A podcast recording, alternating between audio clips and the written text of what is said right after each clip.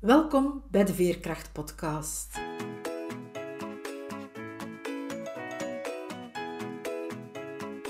Ik ben Veerle Schaltien, levensverhalen en schrijfcoach. Met mijn bedrijf Wiebelwoorden trek ik voluit de kaart van veerkracht. Voor deze podcastreeks interview ik veerkrachtige vrouwen. Het zijn vrouwen zoals jij en ik, die soms wel eens het hoofd laten hangen maar die er vooral telkens opnieuw in slagen weer overeind te krabbelen. Die telkens opnieuw de moed hebben om door te gaan. Die ondanks alles ten volle in het leven staan en elke dag waardevol weten te maken. Hoe ze dat doen, vertellen ze je heel openhartig. Luister, snoep van hun woorden en laat je inspireren door hun verhalen. Want als zij het kunnen, kan jij het ook. Dag Inge, welkom. Veerle, goedemorgen. Een aantal jaren geleden kreeg ik op Facebook een vriendschapsverzoek van jou. En eigenlijk neem ik zo meestal geen vriendschapsverzoeken aan van mensen die ik niet persoonlijk ken. Maar om de een of andere reden heb ik daar toch gewoon ja op gezegd. En een week later hebben wij elkaar in het echt ontmoet tijdens een familieopstellingendag. En toen bleek dat wij niet alleen daar te samen op die familieopstellingendag zaten, maar dat jij de cursus die ik op dat moment aan het doen was, dus een, een opleiding tot familieopsteller, dat jij die het jaar ervoor had gedaan. Dus ik vond dat wel heel frappant. Ik moest blijkbaar dat vriendschapsverzoek aannemen. En ik heb daar nog altijd geen spijt van, uiteraard. Is waar? Ja, dat was ik eigenlijk vergeten. Ik wist het eigenlijk niet. Dat was mij niet opgevallen dat dat op die manier gebeurd is. Maar uh, heel fijn dat jij dan nog even naar boven haalt. Want ik vind dat wel speciaal, inderdaad. Ja, dat is, ik vind dat ook heel speciaal. En als er zo'n toevalligheden op mijn pad komen, dan koester ik die. Dat heeft altijd wel een reden, denk ik dan. Hè? Kan jij jezelf ook nog eens voorstellen? Wel, dat vind ik op zich al geen eenvoudige vraag. Want als ik zo eens nadenk over, ja, wie ben ik eigenlijk? Het eerste wat dat bij mij, boven, bij mij naar boven komt en dat een beetje klopt op dit moment, dat is, ik ben een gevoelsmens. Ik voel heel diep. En dat is iets wat ik vijf jaar geleden nooit over mezelf zou gezegd hebben. Omdat ik niet meer kon voelen. Je had je afgesneden dan van je gevoel, hè? want je zegt, ik kon niet meer voelen. Ja, ik kon niet meer voelen. Ik had mij inderdaad afgesneden van mijn gevoel. En als ik daarbij stilsta van hoe komt dat, dat dat zo ver komt eigenlijk, dan kan ik niet anders dan teruggaan naar mijn, naar mijn opvoeding. Ik ben eigenlijk altijd een heel gevoelig kind geweest. En ik herinner mij dat mijn moeder altijd zei, ons Inge die staat altijd te wenen en ze weet eigenlijk niet waarom. En dat moest altijd direct stoppen. Stop daarmee. Dus dat gevoel, daar was uh, geen plaats voor eigenlijk. Dat mocht geen plaats krijgen. Dus ja, dat is een aspect dat ik eigenlijk heel mijn leven van mijzelf weggeduwd heb en proberen ontkennen heb. Omdat, het, omdat ik het niet kon erkennen, ook niet van mijzelf. Er zat een groot taboe op dat voelen. Dat had ook wel te maken met het nest waarin dat ik ben opgegroeid hoor. Ik ben opgegroeid met een vader, in een gezin met een vader met een narcistische gedragsstoornis. En dat heeft wel gevolgen voor veel zaken eigenlijk. Dat heeft gevolgen voor de band met uw, met uw broer en zus. Dat onveilig nest heeft ook gevolgen voor de manier waarop dat je eigenlijk in het leven staat. Ja, je wordt heel hard voor jezelf en heel veroordelend. Heel veroordelend. Die innerlijke criticus die was zeer, zeer sterk aanwezig. Die was er eigenlijk altijd. Hè? Ja, en dat ging eigenlijk dan zo ver tot ik op mijn dertigste dan eigenlijk ja, huilend bij de huisarts zat. Het doosje antidepressiva kwam op tafel. En ik heb dat zelfs ja, jarenlang geslikt, hè, om maar niet te moeten in dat voelen gaan eigenlijk. Je zegt het heeft met je gezin te maken, daar mocht ik niet voelen. Maar misschien kunnen we dat ook ruimer zien. Allee, dat gezin gaat sowieso een invloed hebben. Want al wat je als kind meekrijgt, draag je sowieso je hele leven mee. Maar ik denk dat het ook iets universeels is, dat wij in een maatschappij leven waarin niet gevoeld mag worden. Absoluut. Absoluut. Misschien al een beetje aan het veranderen, maar zeker toen wij jong waren. Want ik herken het ook wat dat je zegt. Ik was dan de oudste. Als ik weende, ik moest maar de, de slimste zijn, omdat ik de oudste was en meteen stoppen met benen. En misschien is dat ook voor veel luisteraars herkenbaar, want wij worden allemaal geboren als gevoelsmens uiteindelijk, maar het ook wel afgeleerd. En ook op school denk ik dat het ook heel veel afgeleerd wordt van te voelen. Ja, een taboe op het voelen. Het, uh, alles gebeurt vanuit de ratio. Dat zie je ook op school. Want ik heb 21 jaar voor de klas gestaan als taalleerkracht. En ik ben daar twee keer in een uh, burn-out beland, omdat ik tegen het systeem botste. En omdat ik merkte dat ik mijn, mijn talenten daar eigenlijk niet, niet voldoende kon benutten. En alles vanuit die ratio benaderen, dat is iets wat gewoon ook niet bij mij past. Ik merkte dat ik heel erg in flow was en dat dat uur, dat lesuur, dat, dat, stroomde voorbij. Als ik echt het kon hebben over dingen die te maken hebben met hoe leef ik in balans? Hoe kan ik eigenlijk een gelukkig leven leiden? Hoe zorg ik ervoor dat ik echt als mens kan ontwikkelen? En ja, op een duur kom je in een spreidstand, in een spagaat, omdat je merkt, ik moet mij hier eigenlijk aan een leerplan houden dat, dat over naamvallen, ik ga van Duits, dat over naamvallen gaat. Derde das tot in de treuren toe. Of in een les Nederlands over geschiedkundige verhalen en dergelijke. Dat is, ik vond dat wel interessant. Maar die andere kant die begon zo erg aan mij te trekken eigenlijk, dat ik daar doodongelukkig van werd. Dus dat was allemaal eigenlijk al aan het wakker worden. Maar ja, dan op een bepaald moment ben ik helemaal ja, gecrashed. Hè. Ik had geen energie meer. Twee keer in een, in een burn-out beland. En die tweede keer was echt, ja, was echt een keerpunt. Een keerpunt, want ik voelde dat ik niet meer terugkom. Ik voelde, ik moet hier iets anders gaan doen dan wat ik tot nu toe gedaan heb. Dit gaat gewoon niet meer. Mijn lichaam liet dat niet meer toe. Dus jouw lichaam zei je eigenlijk van, dit is niet oké. Ik ben aan verandering toe. Ja, ja, die signalen waren heel duidelijk. Hè? Ik kon eigenlijk niks meer. Hè? Ik had nul energie. Ik kreeg bij de huisarts enkel te horen van misschien moeten we uw dosis nog wat verhogen of nog eens een andere proberen. En heel mijn lichaam ging in opstand toen ik dat hoorde. Dat was echt van, uh, ja, maar dit wil ik niet meer. Dit, dit is niet de oplossing. Dit kan nooit de oplossing zijn. Dat voelde ik heel duidelijk in mijn lichaam. Maar ja, hoe, hoe dat je er dan uitgeraakt, dat is dan het begin geweest eigenlijk van een hele zoektocht. Hè. Achteraf beschouwd kan je wel zeggen, dat was het begin van de reis naar mijzelf. Dat is het begin van de reis naar mijzelf geweest. En dat was absoluut niet fijn op dat moment, omdat je aan, aan, het, grijpen bent. Echt van, oh, waar kan ik mij hier aan vasthouden, want ik voel geen grond niet meer onder mijn voeten.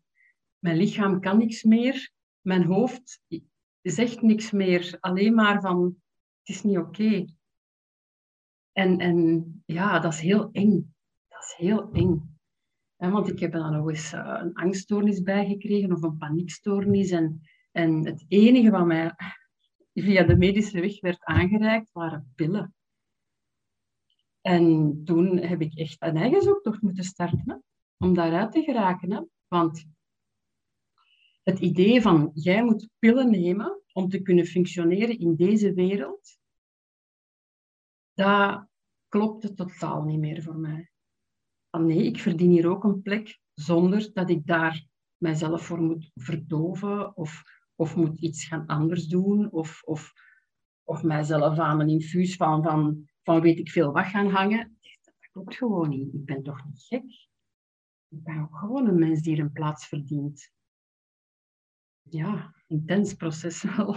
Ja, dat geloof ik. Heel intens. En dat proces, dat, dat ging dan echt om jouw plaats mogen innemen. In de opstellingen die, die, die ik gedaan heb, was dat eigenlijk steeds het, um, hetgene dat naar boven kwam. Van waar is mijn plek hier? Waar is mijn plek hier? Ik heb mij tijdens, in dat gezin waarin ik opgroeide, daar mocht er zoveel niet zijn en geen plek krijgen van mijzelf, dat ik eigenlijk een soort van splitsing heb onbewust hè, gedaan, denk ik. Een complete zelfontkenning, maar doordat ik eigenlijk in die burn-out werd geconfronteerd met dat feit van wie zijt jij eigenlijk? En daar moest ik dus echt terug naar op zoek gaan. Wat is hier mijn plek?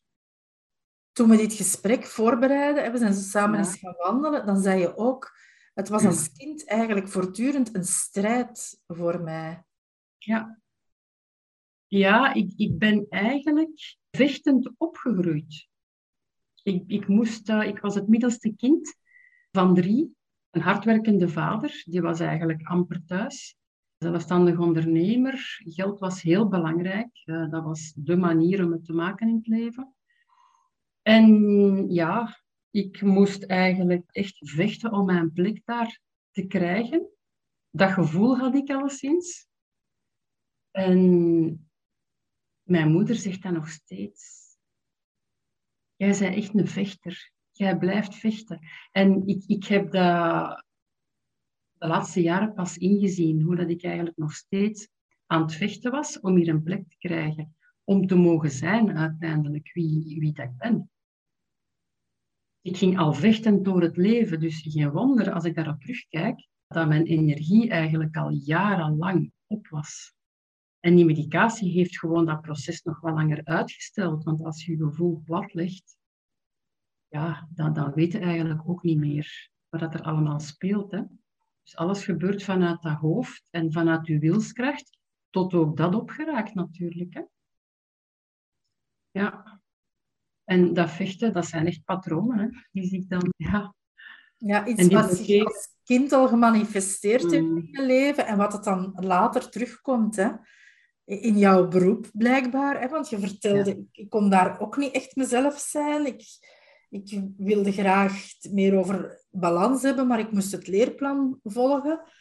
Ja. En ja, totdat, ja, zelfs toen je ziek werd, dan was het nog een vechten. Want de dokters zeiden nee, maar pillen. En jij voelde van nee, dat is niet de oplossing voor mij. Ja, ja dat, was, dat was heel moeilijk. We spreken nu toch over, denk ik, bijna zes jaar geleden. Ja, zes jaar geleden zal dat zijn intussen. En je voelt duidelijk dat eens dat je bij die arts geen gehoor krijgt, dat je er alleen voor staat. want thuis kreeg ik ook rare blikken van, wat is er met mama aan de hand? Waarom geraakt die niet uit de zetel? Van de familie kwam er ook niks ondersteuning. Integendeel van, ja, omzingen de, de, de zwakke. Ze is weer, ze is weer daar is weer iets met ons Inge. Zo dat beeld van, kom aan, er pakt u, kom aan, doordoen. Hè. Zij een beetje sterker. Laat u zo niet gaan. Dus dat was heel moeilijk, omdat niemand zag wat er aan de hand was, behalve ikzelf. Ik had ook geen gehoor bij artsen. Dus uh, dat heeft mij eigenlijk ook de weg wel getoond naar mijn zelfhelend vermogen. Ik heb met de jaren ontdekt dat ons lichaam een enorm zelfhelend vermogen heeft. En dat is een link die eigenlijk de medische, de klassieke geneeskunde, nog niet ontdekt heeft, als ik dat zo mag zeggen, of, of gewoon niet aanhaalt. Da, daar zit ook een taboe op. Waardoor dat je eigenlijk in die loop, in die loop van, van dat medisch circuit, eens dat je daarin zit en je krijgt een stempel, jij moet pillen nemen, want dit is je diagnose. In mijn geval werd daar een angststoornis op geplakt. Er werd letterlijk tegen mij gezegd, jij gaat nooit zonder pillen kunnen. Ja, je blijft dus eigenlijk in het patiëntenverhaal hangen. Hè? En het gevaar is dan, als je daarmee identificeert, met de stempel van ik ben ziek, dan kan er nog weinig groeien, denk ik. Ja, je gaat dan ook leven als zieke, veronderstel ik. Hè? En je gedragen iemand die ziek is. En ja. ja er meer, meer ziekte aantrekken aan ligt. Hè? Want als je voortdurend ja. met je gedachten bezig bent, oh, ik ben ziek, dan daar ga je je zieker van voelen. Hè? Ja, dat werd ook um, gezegd door mijn moeder bijvoorbeeld. Hm? Als er een pijntje was, uh, pijn in de pols, pijn in de duim, pijn in de heupen, pijn in de knie. Ah ja, dat is artrose. Alle vrouwen in onze, in onze lijn, alle vrouwen in onze familie hebben artrose. Ja, je staat er niet goed voor. Dus op het duur ga je daar ook mee identificeren. Ah ja, ja, mijn toekomst is niet meer rooskleurig, want ik heb ook nog eens artrose. En ik moet ook nog eens pillen nemen voor mijn angststoornis. Dus ja, dat gaat moeilijk. Ik sta voor een moeilijk leven. Ik sta voor een echt een moeilijk leven zo. Je gaat je identificeren met die pijn en dan onderbreekt dat echt je levensenergie. Die, die, die stroomt niet meer, omdat je meer pijn, zoals dat jij zegt, je trekt pijn aan. En je blijft in die loop zitten van, oei, en nu moet ik daar ook nog pillen voor nemen en nu moet ik dat ook nog gaan fixen. En, en artsen zeggen ook, ja, daar kunnen we niks tegen doen. Dus ook daar moeten we eigenlijk zelf op zoek naar, wat kan mij hier helpen om mijn levenskwaliteit te verbeteren. Daar ben ik me daar ook in gaan verdiepen, hè, van wat is dat met die artrose? Want iedereen heeft sleet op de gewrichten. En ook daar zit de... Ja, ook, daar zijn manieren om die, dat ziektebeeld dat je doorgekregen hebt via je vrouwenlijn, om dat om te keren, om, om dat gewoon te laten stoppen bij u. Maar dat, dat heeft lang geduurd voordat ik dat begreep. Ja, je gaat al eerst moeten doorhebben van het is iets dat mij eigenlijk aangepraat is en geen waarheid. Ja. Ja. En dan moet je nog een manier vinden om het, om het te keren ook, of om het te laten stoppen. Ja. Ja. Ja, als ik nu denk bij op welke manier dat ik dat dan ben beginnen beseffen, dat was eigenlijk op het moment... Ik denk dat elke keer mijn lichaam mij dat signaal gegeven heeft. Mijn lichaam gaf mij telkens een, een, een impuls, een bepaald signaal van wat ik hier hoor. Dat, dat klopt niet voor mij. Dat klopt niet. En die impuls, wat moet, wat moet ik me daarbij voorstellen? Als ik voor een arts zat en ik heb, een, ik heb een, bijna een jaar eigenlijk met chronische pijn gezeten na een, een heupoperatie. En geen enkele arts vond daar een verklaring voor. Dus ik zat bij zijn, alle mogelijke beelden zijn gemaakt. En je krijgt te horen van ja, we zien niks op die beelden. Daar is geen verklaring voor. Dus we zullen dit nog eens doen. We zullen nog eens een infiltratie doen. Op het moment dat ik dat hoor, we gaan een infiltratie doen, voelde ik heel erg een reactie in mijn lichaam. Alsof dat mijn lichaam al wist, dat is de oplossing niet. Daar zit het niet. En effectief, na die infiltratie twee keer, was er geen enkel effect buiten nog meer last. En dan ja, is het zaak om te gaan kijken en, en zelf te onderzoeken, wat is mijn lichaam mij hier aan het tonen? En het is die reflex van, van zo te beginnen communiceren met, met die dingen die mijn lichaam toont, dat is eigenlijk wat dat mij bij de oplossing gebracht heeft. Om dat proces te keren. Enerzijds zelf gaan op onderzoek gaan en, en daarover lezen. Ik kreeg steeds meer puzzelstukjes. Toeval of niet, dat bestaat niet zeker. Hè? dus dat werd mij op een bepaald moment aangereikt. En ja, dat is een zoektocht. En op een bepaald moment vallen die puzzelstukjes samen en dan zie je dat dat proces werkelijk keert. Waardoor dat je veel minder last hebt en dat die pijn gewoon verdwijnt. En dat is niet door wat de artsen mij gezegd hebben. Dus dat zelfhelend vermogen is, is denk ik wel mijn grootste ontdekking geweest van de laatste jaren. Waardoor ik mijzelf uit dat patiëntenverhaal ook kon halen. De ontdekking die jou in je veerkracht gezet heeft ook. Hè? Ja. ja, absoluut. absoluut. Vanaf het moment dat je beseft van ik heb hier impact op, ik kan dat proces keren, komt er een onvoorstelbare kracht in jezelf naar boven. Hè? Omdat je voelt van ik kan eigenlijk zelf keuzes maken ik voel heel juist wat aan mijn lichaam mij zegt. En ik kan zelf kiezen om een ander pad te bewandelen. Ik hoef niet in dat pijnverhaal te blijven zitten of in dat patiëntenverhaal. Ik kan zelf kiezen om die levenskwaliteit te verhogen en, en, een nieuwe toekomst eigenlijk tegemoet te gaan. En dan komt er heel veel motivatie ook hè, en heel veel goestingen. Dat geloof ik. te gaan ondernemen. Ja. Ja. Je hebt je leven ja, een stuk echt veranderd door naar je lichaam te luisteren op medisch vlak. Maar in het gesprek dat wij op voorhand hadden, heb je me ook verteld dat dat niet alleen op medisch vlak zo werkt, maar dat je dat bijvoorbeeld ook in relaties gemerkt hebt. Ja, in relaties ben ik mezelf ook enorm tegengekomen. Omdat, omdat ik dus, ik heb een, een huwelijk, ik ben 23 jaar getrouwd geweest. Met de vader van mijn kinderen.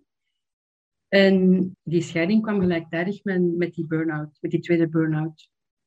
Dus dat maakte het nog heftiger. Die spiegel werd nog, nog confronterender.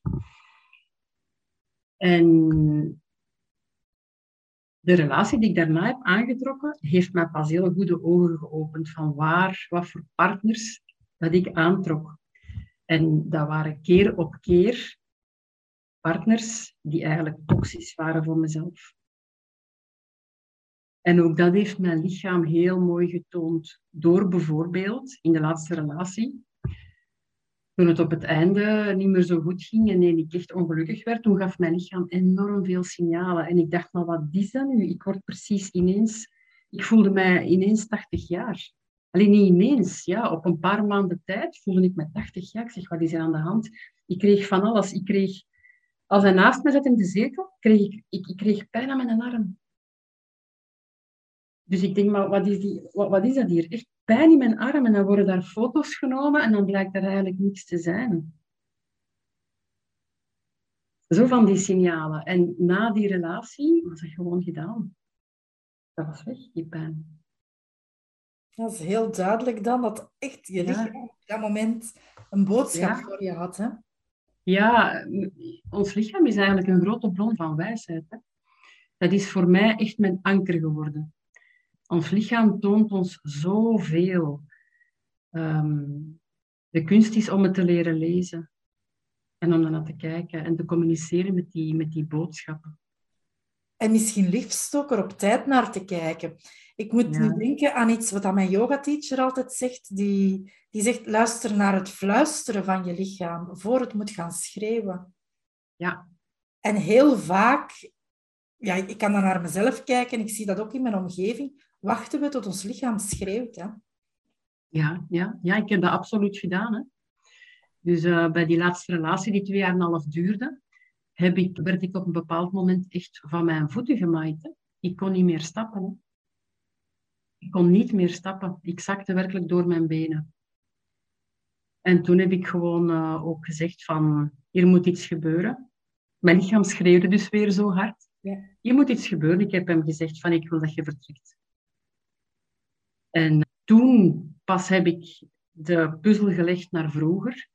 Dat was een partner die narcistisch, narcistisch gedrag vertoonde, stevig narcistisch gedrag.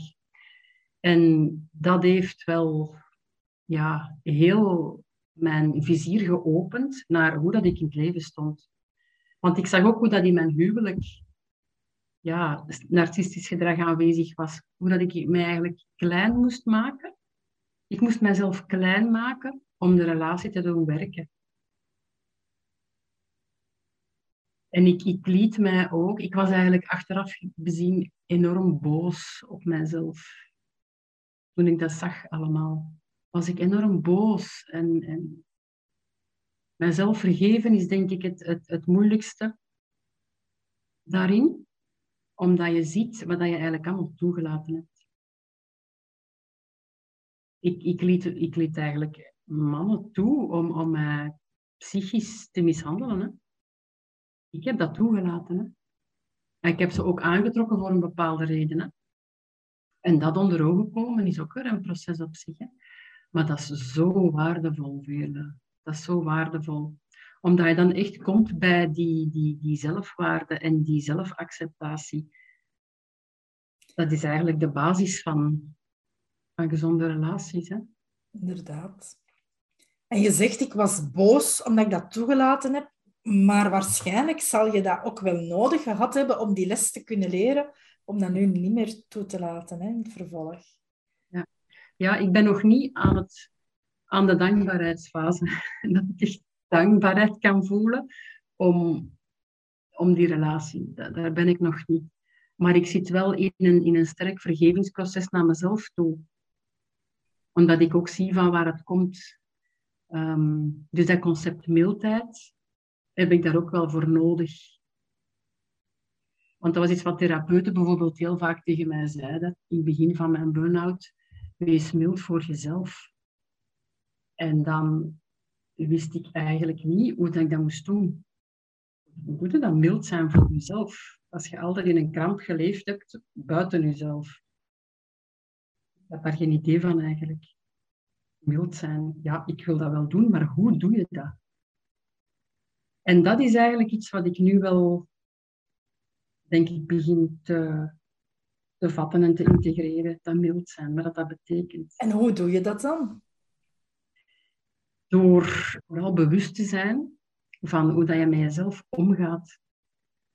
En te kijken naar, te voelen ook van, wat doet dit met mij als ik zo omga met mezelf? En dan telkens weer opnieuw beseffen, oké, je hoeft jezelf niet langer te slaan. Je kunt liefdevol met jezelf omgaan. En ik denk dat dat de basis is van, van gezonde relaties. Eerst diep die zelfwaarde. En, en dat zelfwaardegevoel, die zelfliefde gaan voeden. Mildheid daarbij betrekken. En, en dat ook echt leren voelen. Hè? Dat als dat in je hoofd blijft, oké, ik moet hier mijn zelfliefde gaan stimuleren, ik moet dat hier ontwikkelen. Uh, maar hoe dan? Hè? Veel mensen denken zelfliefde, oké, dat is af en toe eens een lekker warm badje met een geurtje in, een beetje me-time. Dat is het begin van alles. Hè? Dat is het begin. Ja, ik denk dat bij veel mensen in het hoofd ook, ook begint. Hè. We, we hebben dat niet geleerd van onszelf graag te zien. Het wordt vaak als egoïstisch beschouwd, terwijl het helemaal niet egoïstisch is. Maar dat is wel wat wij meegekregen hebben. Als je te lief bent voor jezelf, dan, dan ben je egoïstisch. Ja, ja. Dat woord werd ook letterlijk op mij gekleefd door mijn moeder. Jij zei echt een dikke egoïst. Jij. jij zit mij een ander niks in. En hoe meer dat ik... Dat heeft gemaakt dat ik eigenlijk totaal niet voor mezelf durfde opkomen. Want als ik vroeger als kind voor mezelf opkwam, ik wilde iets zeggen, werd dat onmiddellijk van, jij zwijgt. Jij hebt hier niks te zeggen. Heeft bij mij innerlijk een enorme woede en een enorme strijd opgeleverd. Van, ik mag hier niet zijn, ik mag hier zelfs niet spreken. Want ik verdien hier blijkbaar geen plek. Daar draait het weer om, om die plek. Hè? die, die, die zelfafwijzing was enorm. Kijk, niemand in mijn familie vindt mij oké. Hoe verkeerd moet ik wel zijn om zelfs niet te mogen spreken? Ja, dat is, dat is geëindigd in heel diepe zelfafwijzingen. En dan uitgemond, bijna implies gedrag. en je hebt als kind altijd moeten strijden, maar als ik dan hoor hoe dat je relaties waren, waar dat je dan klein liet houden, daar heb je dan gepleased eigenlijk. Dus ik denk dat het voor jou altijd een zoeken geweest is naar die balans tussen strijden en pleasen. Ja, ja. Ja, absoluut. Ja. Ja, je beschrijft dat heel, uh, heel mooi. Dank je wel. Dat klopt. Dat klopt. Het was altijd, altijd strijden, ofwel vechtend, ofwel ja, vluchtend. Zoiets. Een soort tweestrijd wel voelen van, dit is niet oké wat er gebeurt, maar het dan toch maar doen. Want als ik voor mezelf opkom, word ik toch het zwijgen opgelegd. Dus waarom zou ik het doen? Ja, en, en dan worden vatbaar voor zo'n partners eigenlijk. Hè? Die ook niet toelaten dat je in je kracht staat. Die het ook niet verdragen dat je bloeit en, en dat je helemaal, ja, helemaal in je kracht komt te staan. Dat is een bedreiging voor zo'n partners. Dus ik heb eigenlijk dat patroon van, van vroeger herhaald. Zo gebeurt denk ik. En dan op een moment besefte je van, dat is niet oké, ik, ik, mag mezelf gaan graag zien. Want daar waren we daarnet eigenlijk begonnen, dat zit dan in je hoofd. En dan begin je met ja, een badje met een lekker geurtje en zo. En je zegt, dat is de eerste stap. Maar ik denk dat dat ook wel een belangrijke stap is. Want als we niet vanuit... we, we hebben altijd in ons hoofd geleefd en ja, we moeten dan dingen doen om in ons lichaam te kunnen zakken. En daardoor mogen we ook die eerste stap niet overslagen, want dan lukt dat nooit. Nee.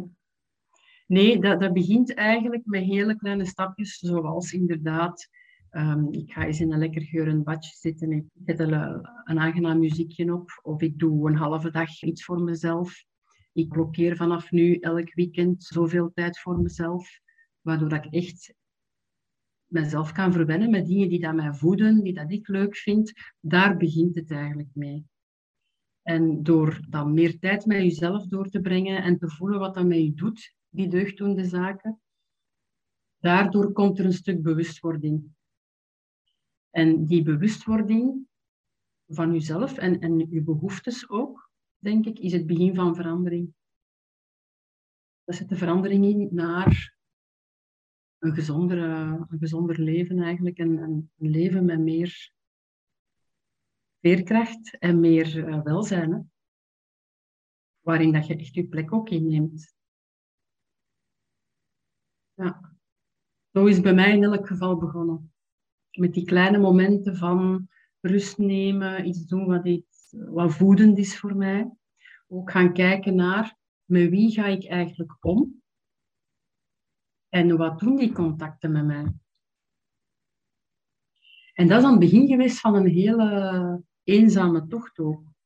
Omdat ik begon te zien van die, dit gesprek laat mij eigenlijk totaal niet op. Die, ik was heel veel aan het geven. Die persoon die dan rond mij stond op dat moment, die was aan het nemen. En dat waren vaak contacten die ik al jarenlang had. En waarbij ik dan ook ben beginnen voelen. Dat was niet meer bij mij. Ja.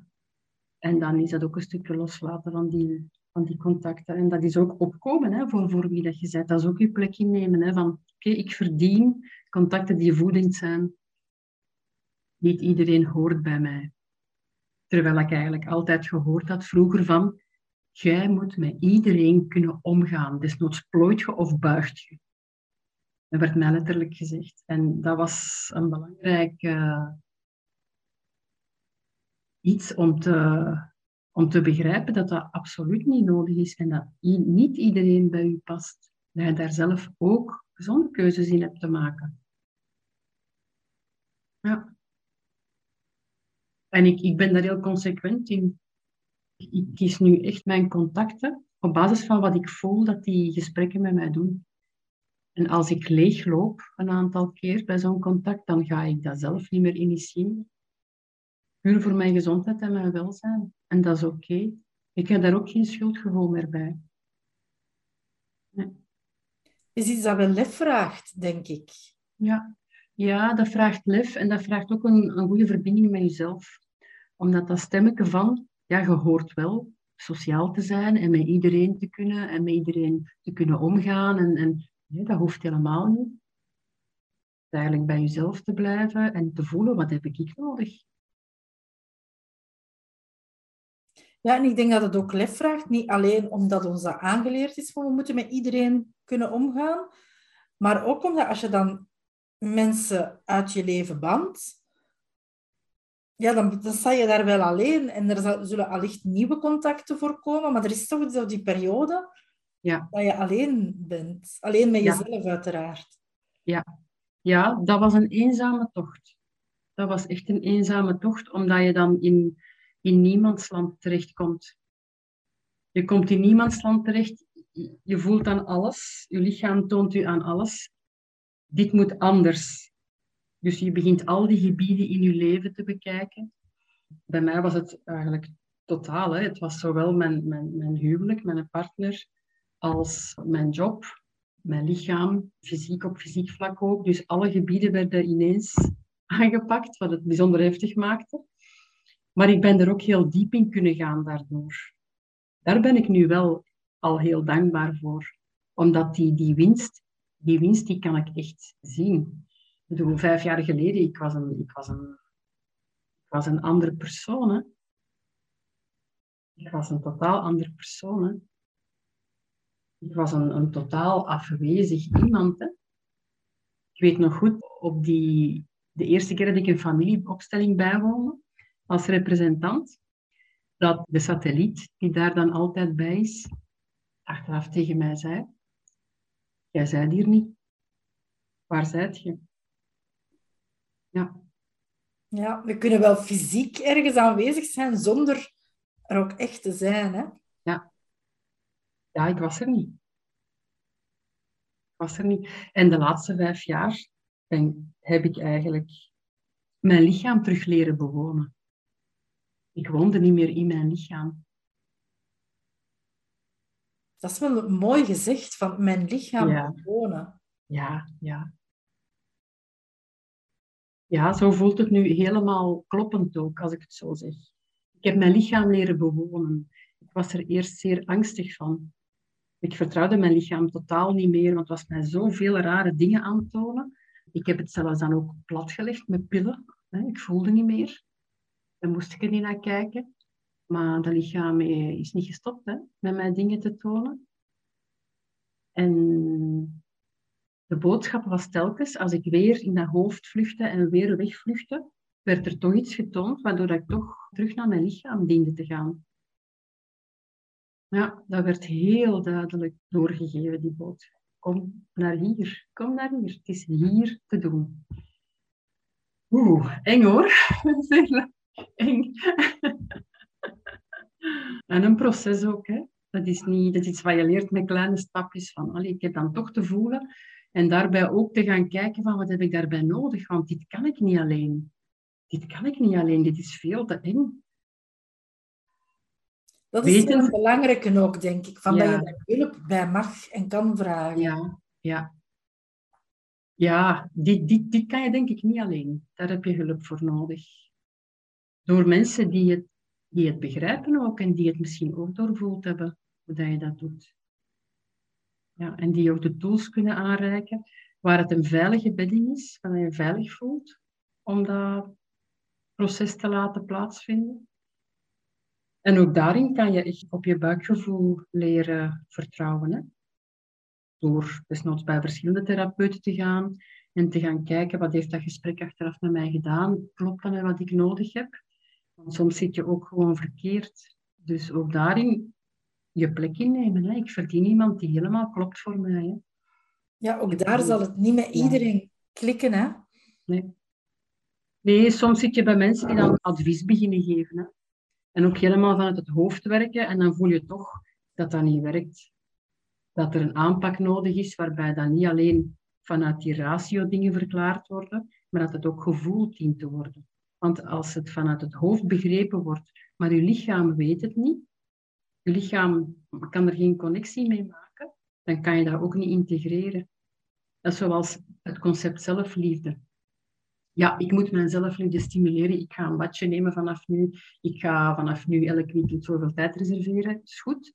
Dat is de start. Maar als, als, als dat lichaam dat niet voelt, dat je dat echt voor jezelf doet en dat je zelf graag begint te zien van binnenuit, dan, dan ja, kan het lang duren voordat het echt integreert. We zijn niet te scheiden eigenlijk van, van dat hoofd. Hè? Van het, vanaf het moment dat dat begint. En we leven in zo'n maatschappij die ons dat inderdaad daartoe uitnodigt. Hè? De afleidingen zijn verschrikkelijk. Hè? We worden constant afgeleid hè? van onszelf en weggehaald van onszelf. Daarom dat dat zo belangrijk is. Ik zeg altijd aan mensen, hoeveel tijd voor jezelf neem je per dag? De meeste mensen geen, hè? die blijven maar doorhollen. Of, of ze, ze stoppen dan, ja, ik heb toch zeker een uur per dag voor mezelf. Maar dan gaan ze voor tv hangen. Dat is ook niet bij jezelf zijn, dat is ook weer een afleiding. Of dan, dan gaan ze scrollen op hun gsm, of, of, of ze vliegen in, in, de suiker, of, of ze, gaan, ze gaan nog iets anders doen. Of ze gaan dan, ja, ik ga elke dag wandelen. Maar dan blijven ze heel die wandeling in hun hoofd zitten. Dus het vergt toch wel wat bewustwording om, om dat echt te gaan integreren en, en te gaan omzetten in ja, in het echt voelen. Onze maatschappij vindt het hoofd ook zo belangrijk. Hè? Alle regels die, die er zijn tegenwoordig, die zijn allemaal alleen maar op het hoofd gericht en niet op het, op het gevoel. Maar inderdaad, als wij als dat afgescheiden moest zijn, ons hoofd, dan hadden ze ons zo wel gemaakt dat dat hoofd een paar meter hoger ging eigenlijk. Maar dat hangt allemaal aan elkaar. Dat is één geheel, hè? Ja, ja, absoluut. Dat was eigenlijk mijn grootste wens voor het onderwijs. Hè. Als, als er zo'n vak zou bestaan, waarin dat kinderen echt van jongs af aan kunnen leren stilstaan bij hoe communiceer ik met andere leerlingen. Wat voel ik op dit moment als er dat gebeurt? Wat is het eigenlijk? Empathie. Hoe, hoe doe je dat zo? Luister naar anderen en er echt ook zijn om te luisteren. Ja, als, als we dat van in het begin meegaven in het onderwijs aan, aan kinderen in de lagere school, ja, ik denk dat we in een heel andere maatschappij zouden belanden. Dat geloof ik uh, ook. Ja. ja, ja, ja. Het zou geen maatschappij niet meer zijn, maar een samenleving. Amai, dat is mooi. Gewoon een ander woord, maar met een heel andere energie, hè, dat woord. Ja, ja. ja in, in deze tijd van polarisatie vind ik dat echt, dat ontroert mij wel, dat je dat zegt. Dat is geen maatschappij niet meer, waar, waar de maat van iedereen genomen wordt om er te mogen in meedoen eigenlijk. Zo is het. Een maat, onze maat wordt eerst gemeten. Ja. En dan wordt er gezien, is er wel een plek voor die persoon? Of moet daar nog wat aan gefixt worden? En dan krijg je geen uh, samenleving. Hè? Heel mooi. Uh, die ga ik noteren. Dankjewel. Nu, ik hoop sowieso dat we gaan evolueren naar, naar een samenleving. Want ook al wordt er heel veel de maat genomen tegenwoordig, ik zie toch ook wel heel mooie andere dingen verschijnen en mensen die echt naar hun gevoel gaan, zoals jij ook bijvoorbeeld. Want je bent daar ook professioneel mee aan de slag nu, hè? Ja, ja, dat klopt. Dus ik ben dan uit het onderwijs gestapt en ik ben dan eigenlijk twee jaar nadat ik, of anderhalf jaar daarna, ik ben mezelf beginnen, ja, persoon, persoonlijke ontwikkelingen. Heel veel, dat, dat trok mij heel veel. Dus ik ben verschillende opleidingen gaan volgen en ik heb daar echt gevoeld wat ik, wat ik te doen had. Dus ik heb nu een praktijk voor hooggevoelige personen, zowel mannen als vrouwen, die op een bepaald moment zijn gekomen in hun leven waarop dat ze voelen van zo, zo wil ik eigenlijk niet meer verder. Ik wil het anders doen.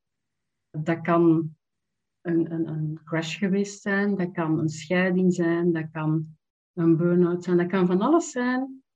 Maar die mensen zijn, merk ik, allemaal op een punt gekomen waar dat ze voelen van dit, dit gaat anders zijn vanaf nu.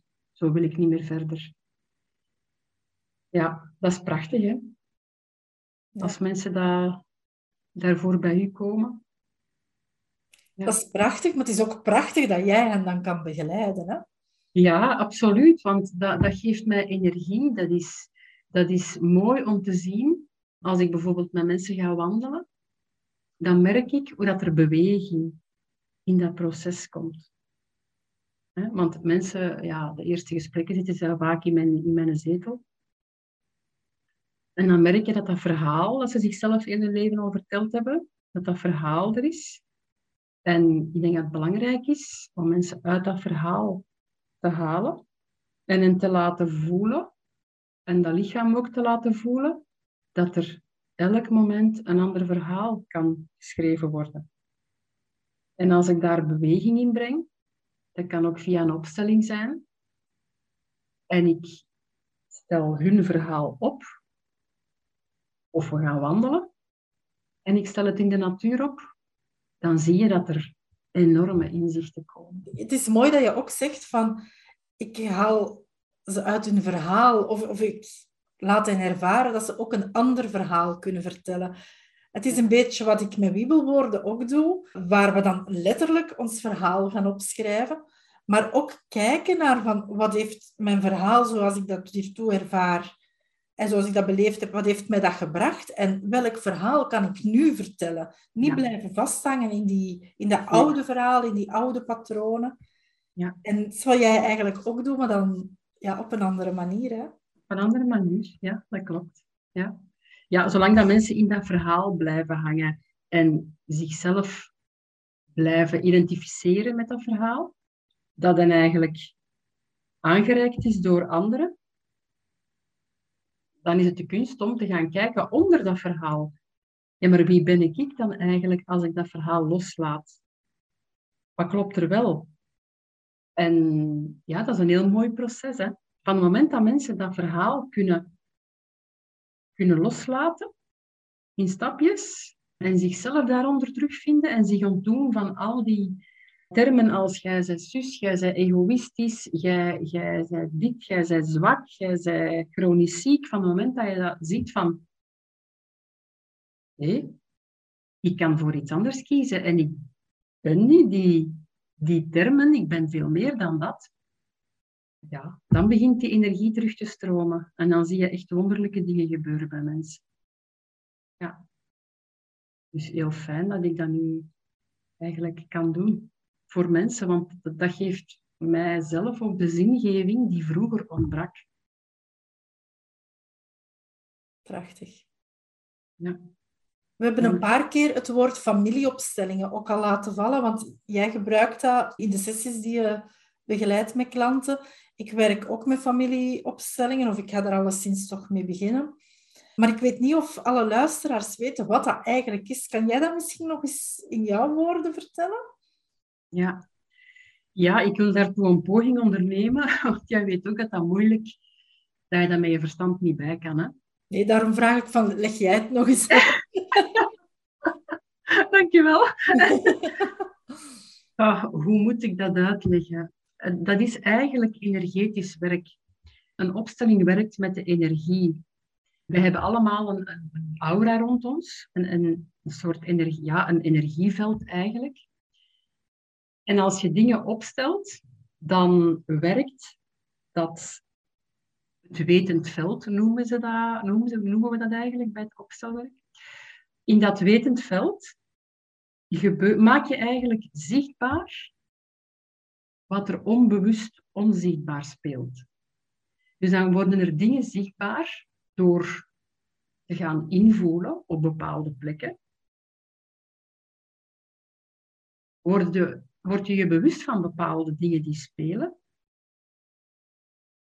en de gevolgen ervan. Maar dat zijn dingen die nooit in een gesprek kunnen bovenkomen. Dus je gaat daar dieper werken met de energie, met het onzichtbare eigenlijk. En het boeiende aan die opstellingen vind ik zelf ook, dat is dat je dat vooral niet moet gaan interpreteren.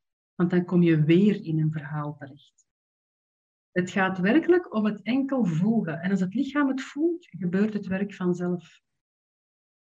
Dat is ook de valkuil bij sommigen. Hè? Dat, dat ze toch, allee, ik kijk daarvoor ook naar mezelf, zeker in het begin, wou ik altijd maar weten, weten, weten. Ja. Maar het gaat niet om weten, het gaat om voelen. Hè? Ja, ja. ja, vanaf het moment dat je dat begint te interpreteren, ik heb dat ook gedaan, denk dat dat normaal is, omdat wij zo in met dat hoofd getraind zijn, dat je gaat dat, dat, dat, van dat oude verhaal maak je dan een nieuw verhaal, maar dat is daarom ook weer niet het juiste verhaal. Dat is de valkuil inderdaad. Maar ik heb toch gemerkt dat, dat die familieopstellingen hebben bij mij de grootste verandering eigenlijk teweeggebracht in mijn proces. Dat ging ik bij de psycholoog nooit geraken bij die inzichten.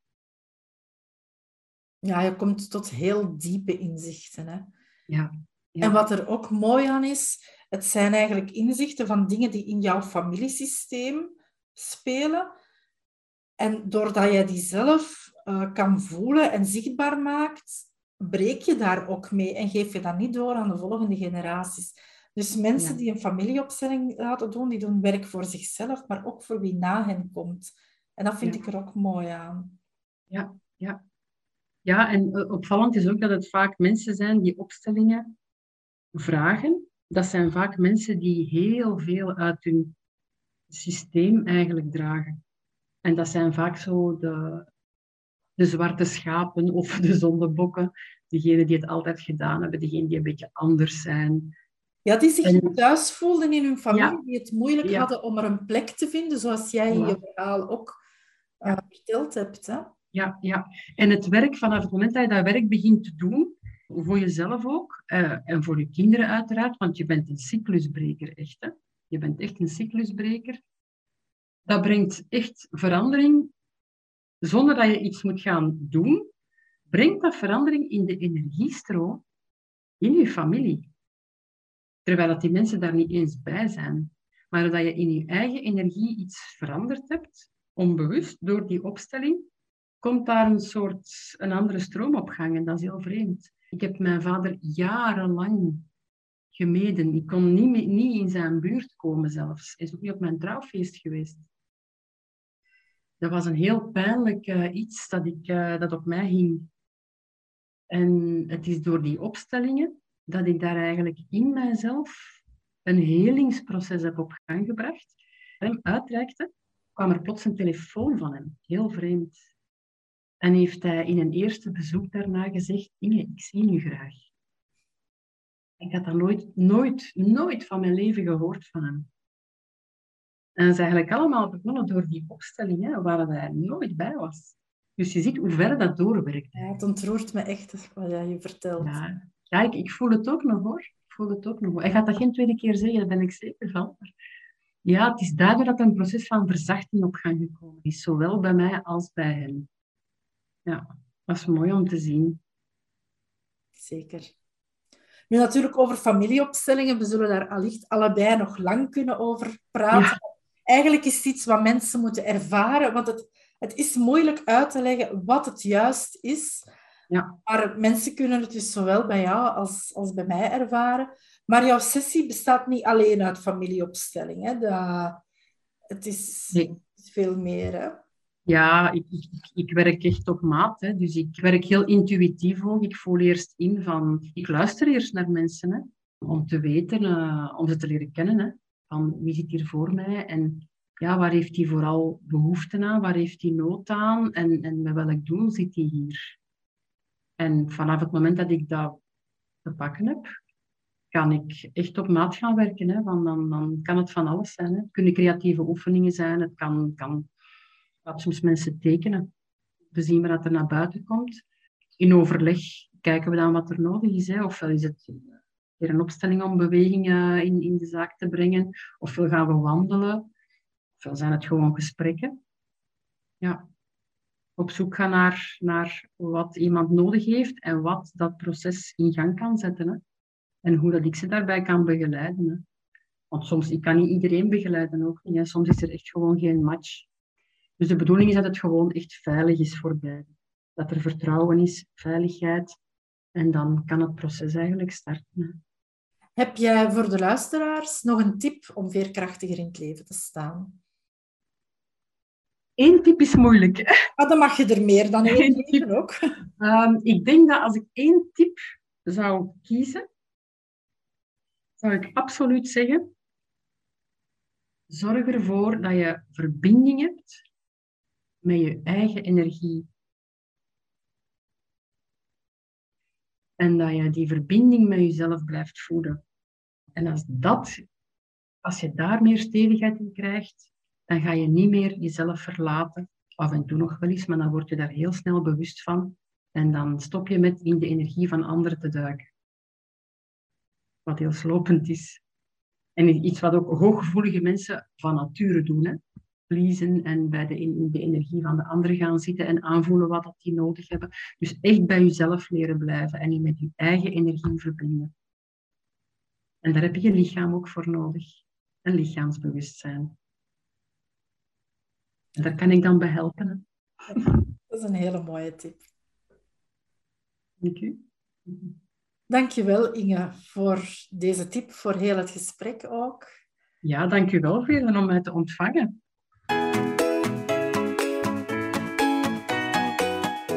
Wens je net als de vrouwen in deze podcast meer in je kracht te staan?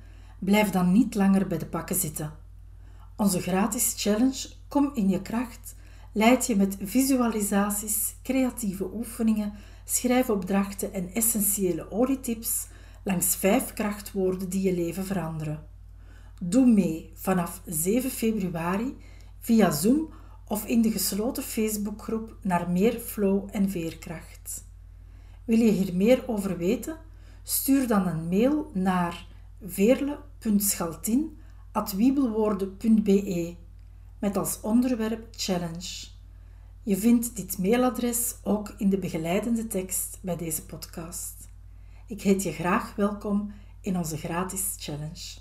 Je luisterde naar de Veerkracht podcast. Hartelijk dank hiervoor. Hopelijk heb je even erg van dit veerkrachtige verhaal genoten als ik. Laat je er zeker door inspireren. Ben je benieuwd naar het volgende interview? Of wil je niks van deze podcastreeks missen? Surf dan naar www.wiebelwoorden.be of abonneer je nu meteen gratis op deze podcast via Spotify of een andere podcast-app. De montage van deze podcast was in handen van Johannes Veremans. Nogmaals dank voor het luisteren en graag tot de volgende aflevering.